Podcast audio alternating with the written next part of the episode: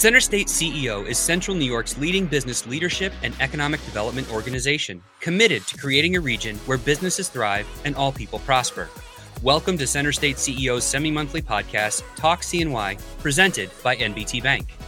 Through this series, Center State CEO shares the latest news and information on topics ranging from community and workforce development to policy and innovation.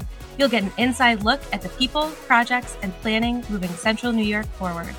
Take a moment right now to subscribe in your listening app for new episode reminders every other Wednesday. Right now, we are hearing from Central New York companies that they are poised for unprecedented growth.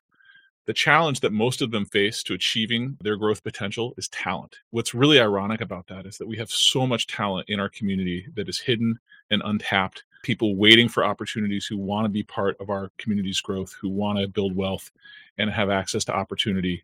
And so the real challenge for us is to marry those two things together. Today, Dominic Robinson, Center State CEO's Senior Vice President of Inclusive Growth, and Aimee Durfee, Vice President of Workforce Innovation at Center State CEO, join us to talk about hidden talent in our community and efforts Center State CEO is leading to connect those individuals to opportunities. I'm Andrew Fish, Senior Vice President of Member and Business Experience at Center State CEO. I'm Kate Hammer, Business Coach and member at Center State CEO. We are your hosts for Talk CNY. Dom, Aimee, thank you so much for being here today. Thank you for Thanks. having us. Yeah. All right. Well, let's get this thing kicked off. Why is equity part of our workforce strategy? Well, as Dom was saying, we've got so many opportunities here for people, and equity is a way to increase access for people who already have talent, who already have skills, but who might not have access to information about jobs. They might not know how to get trained for those jobs. Um, we want to be able to bring more diverse talent into these incredible work opportunities and career opportunities in tech, in construction, in advanced manufacturing, making semiconductor chips. In order for everyone to benefit from all of this growth that's happening here, we have to have equity as a foundational principle for what we're doing. And I think the thing about it is, is that there's a lot of research that shows that diverse teams are more productive, more effective.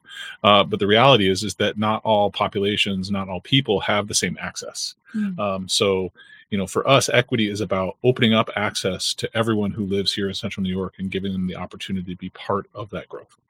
That's fantastic. And obviously super important, and especially at a time where the labor market seems to be so constricted and there's such low unemployment rates. But what we know is there's a lot of right opportunities for people who are not maybe in those statistics. That's right. Um, and so I think we use a phrase around here, hidden talent. Is that so? You want to tell us a little bit about what that means and why that's a key part of our strategy? Well, I think hidden talent is, you know, literally folks that are capable of doing jobs that are, you know, posted and, and on the market here in central New York, but who aren't showing up in those unemployment statistics, right? So we look at our unemployment rate and think it's very low, and, and technically it is. But what that doesn't account for is the roughly 40% of the folks in our region who are underemployed, who are working what amount to really difficult jobs that often require government subsidies that are very difficult for them to make ends meet. And these are people with a ton of talent, obviously great work ethic, many times working multiple jobs, mm-hmm. who could take those experiences and skills and transfer them over to be successful in a career that has more growth potential. At the same time, there are a lot of people who are not working and not showing up on our unemployment people who've dropped out of the labor force. We've seen an example of this over the past couple of years during the pandemic and since the pandemic with women a lot of the, the workforce participation numbers uh, don't reflect the fact that women have dropped out of the workforce since the pandemic because they are the big been the primary caregivers in their families Mm. in times where a lot of the resources that they typically relied on to be able to go to work were no longer there Mhm. right so the question is how do we take a very focused approach to certain populations and help them uh, step out of the kind of you know vicious cycle that they're in and access an opportunity that will give them a better quality of life and give employers the talent they need I mean, problems sound really complex, right? I mean, there's just so many different layers to it in terms of, you know, even even those that are underemployed versus those that have stepped away from the markets, the needs that they have are different. How do you tackle something that has that many facets? How do you approach this kind of a mm-hmm. problem as a community? I would one of the things that we've learned from talking to people who are in that situation who are trying to make that switch is that we need to be able to pay people for their time while Mm. they're in training.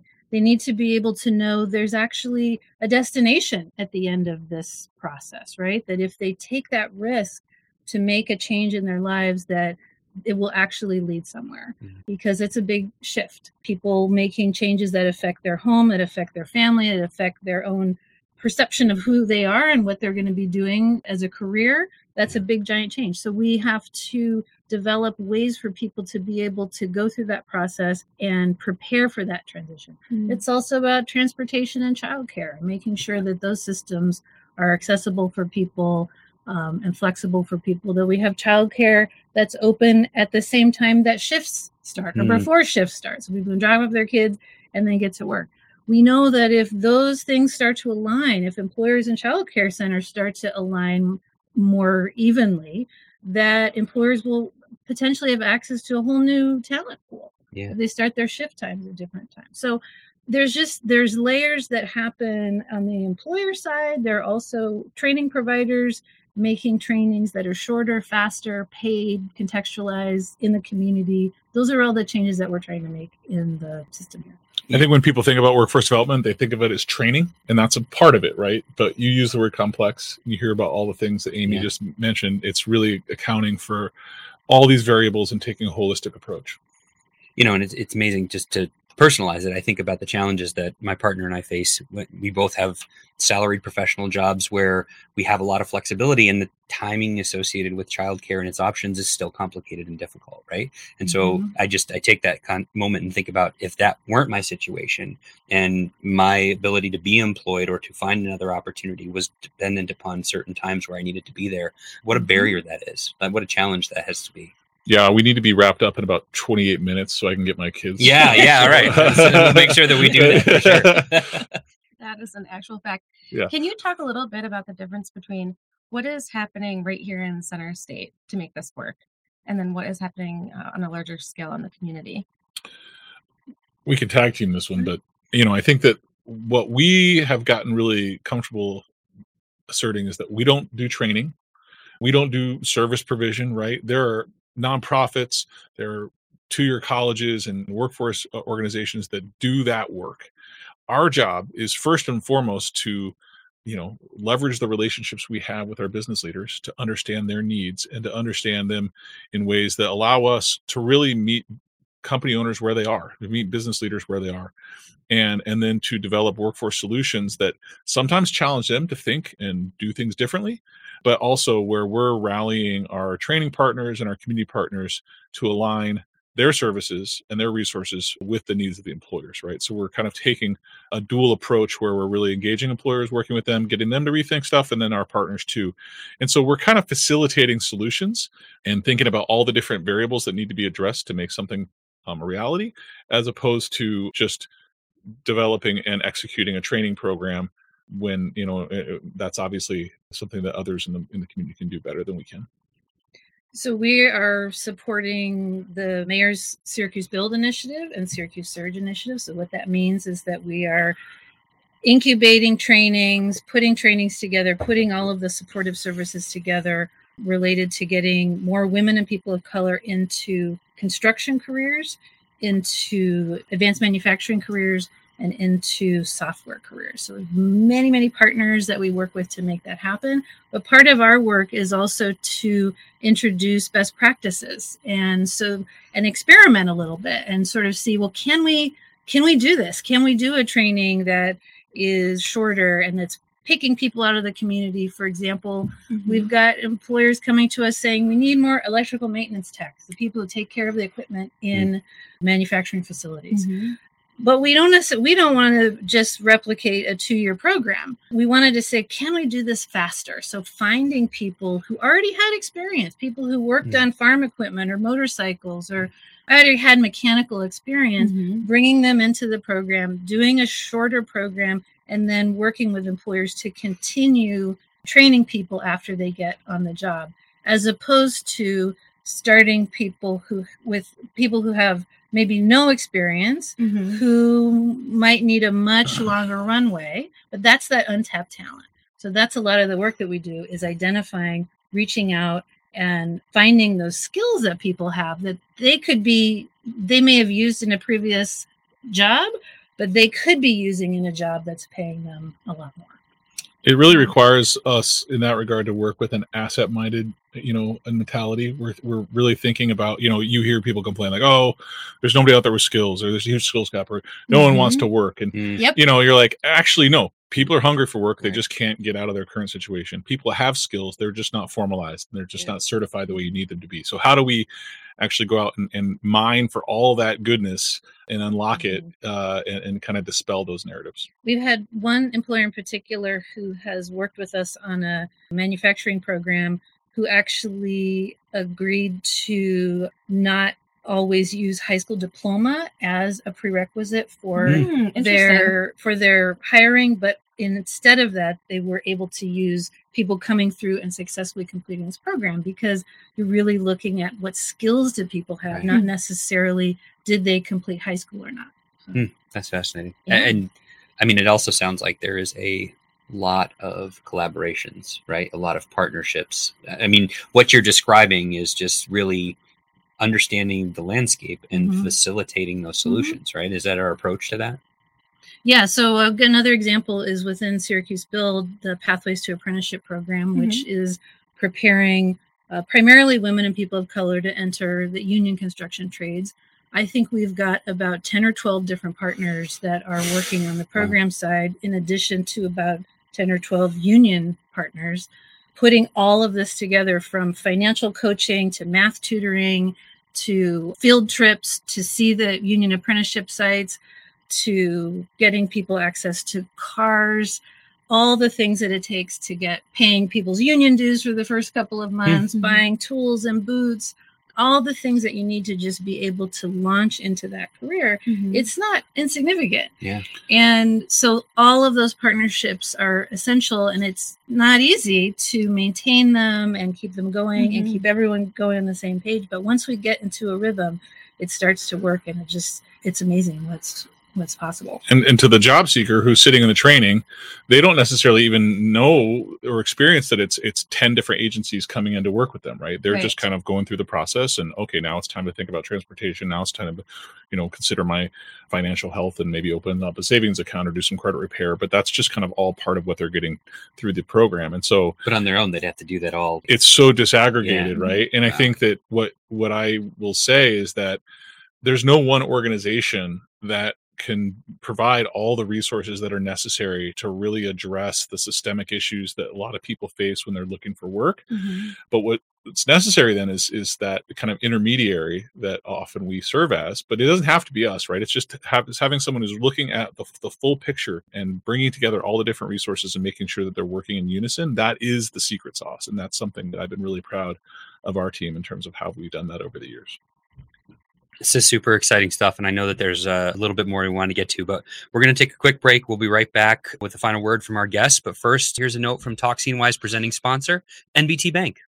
Every day at NBT Bank, we focus our business around all the ways we can help yours. We're large enough to offer leading business and digital solutions, but local enough to ensure personalized one on one service. So turn to NBT Bank for a full range of business solutions, like capital and treasury management services, even fraud protection, and see how NBT Bank is just the right size to help you do big things. Visit NBTBank.com to learn more and start a conversation. Equal housing lender, member FDIC. Continuing our conversation, as we look to the future needs in this community, what do we have to do together to ensure we are ready for the future? I think that it's hard to overstate just how different things are going to be. With Micron coming to Syracuse, bringing 9,000 jobs over 20 years, adding an additional 40,000 jobs, it's, you know, it's a challenge that unlike any we've ever faced before, right? We already have employers struggling to find workers and the the interesting thing about it is is that we have great educational partners who are going to be able to design and deliver programs that meet Micron's needs, that meet the needs of their supply chain partners, that meet the needs of the additional professional service providers that need to, you know, stand up shops around the town. But the fact of the matter is, is that especially in fields like tech and advanced manufacturing, we already have a pipeline issue getting into those programs. Yeah. We have empty seats in classrooms. We have advanced manufacturing programs, engineering programs that are predominantly white and male and half empty classrooms.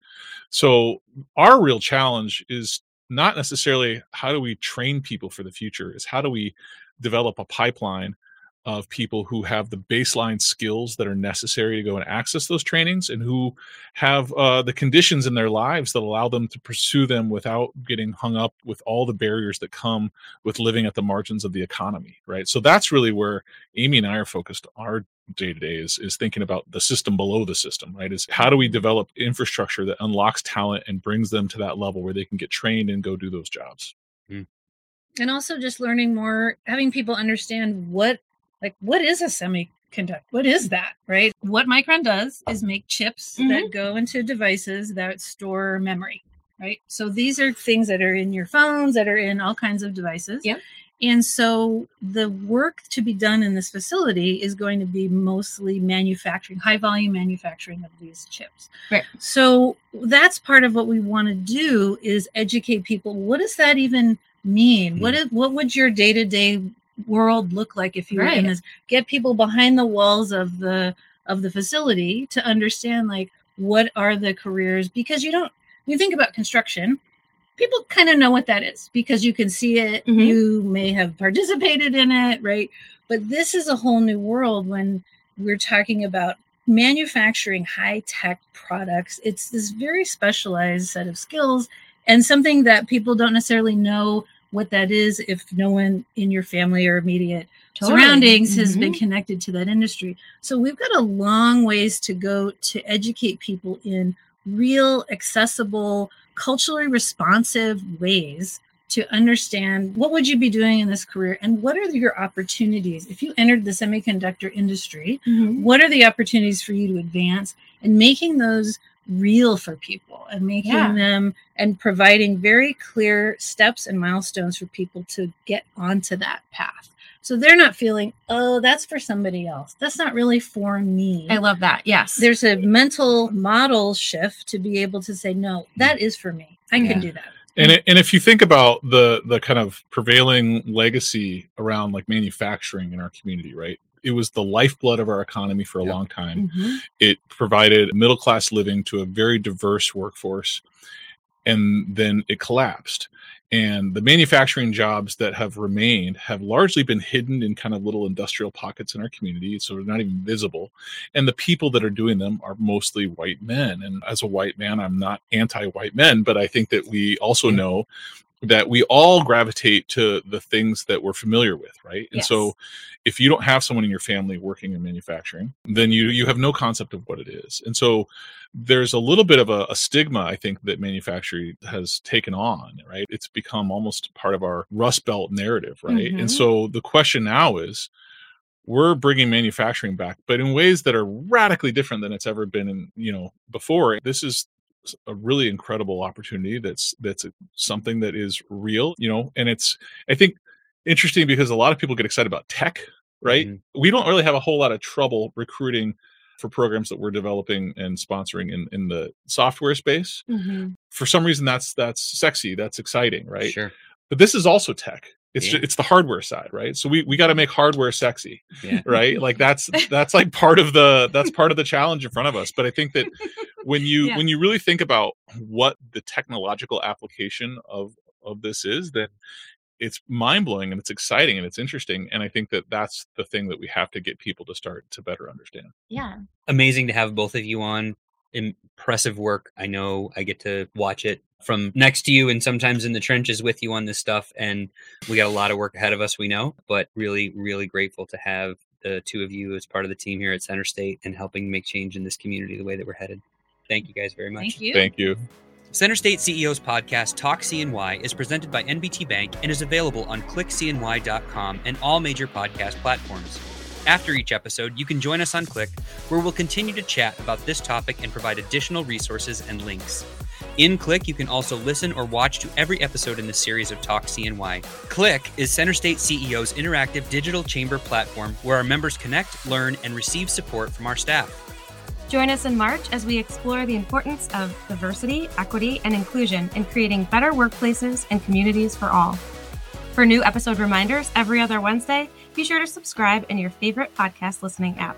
If you're enjoying Talk CNY, consider leaving a quick review or a five star rating.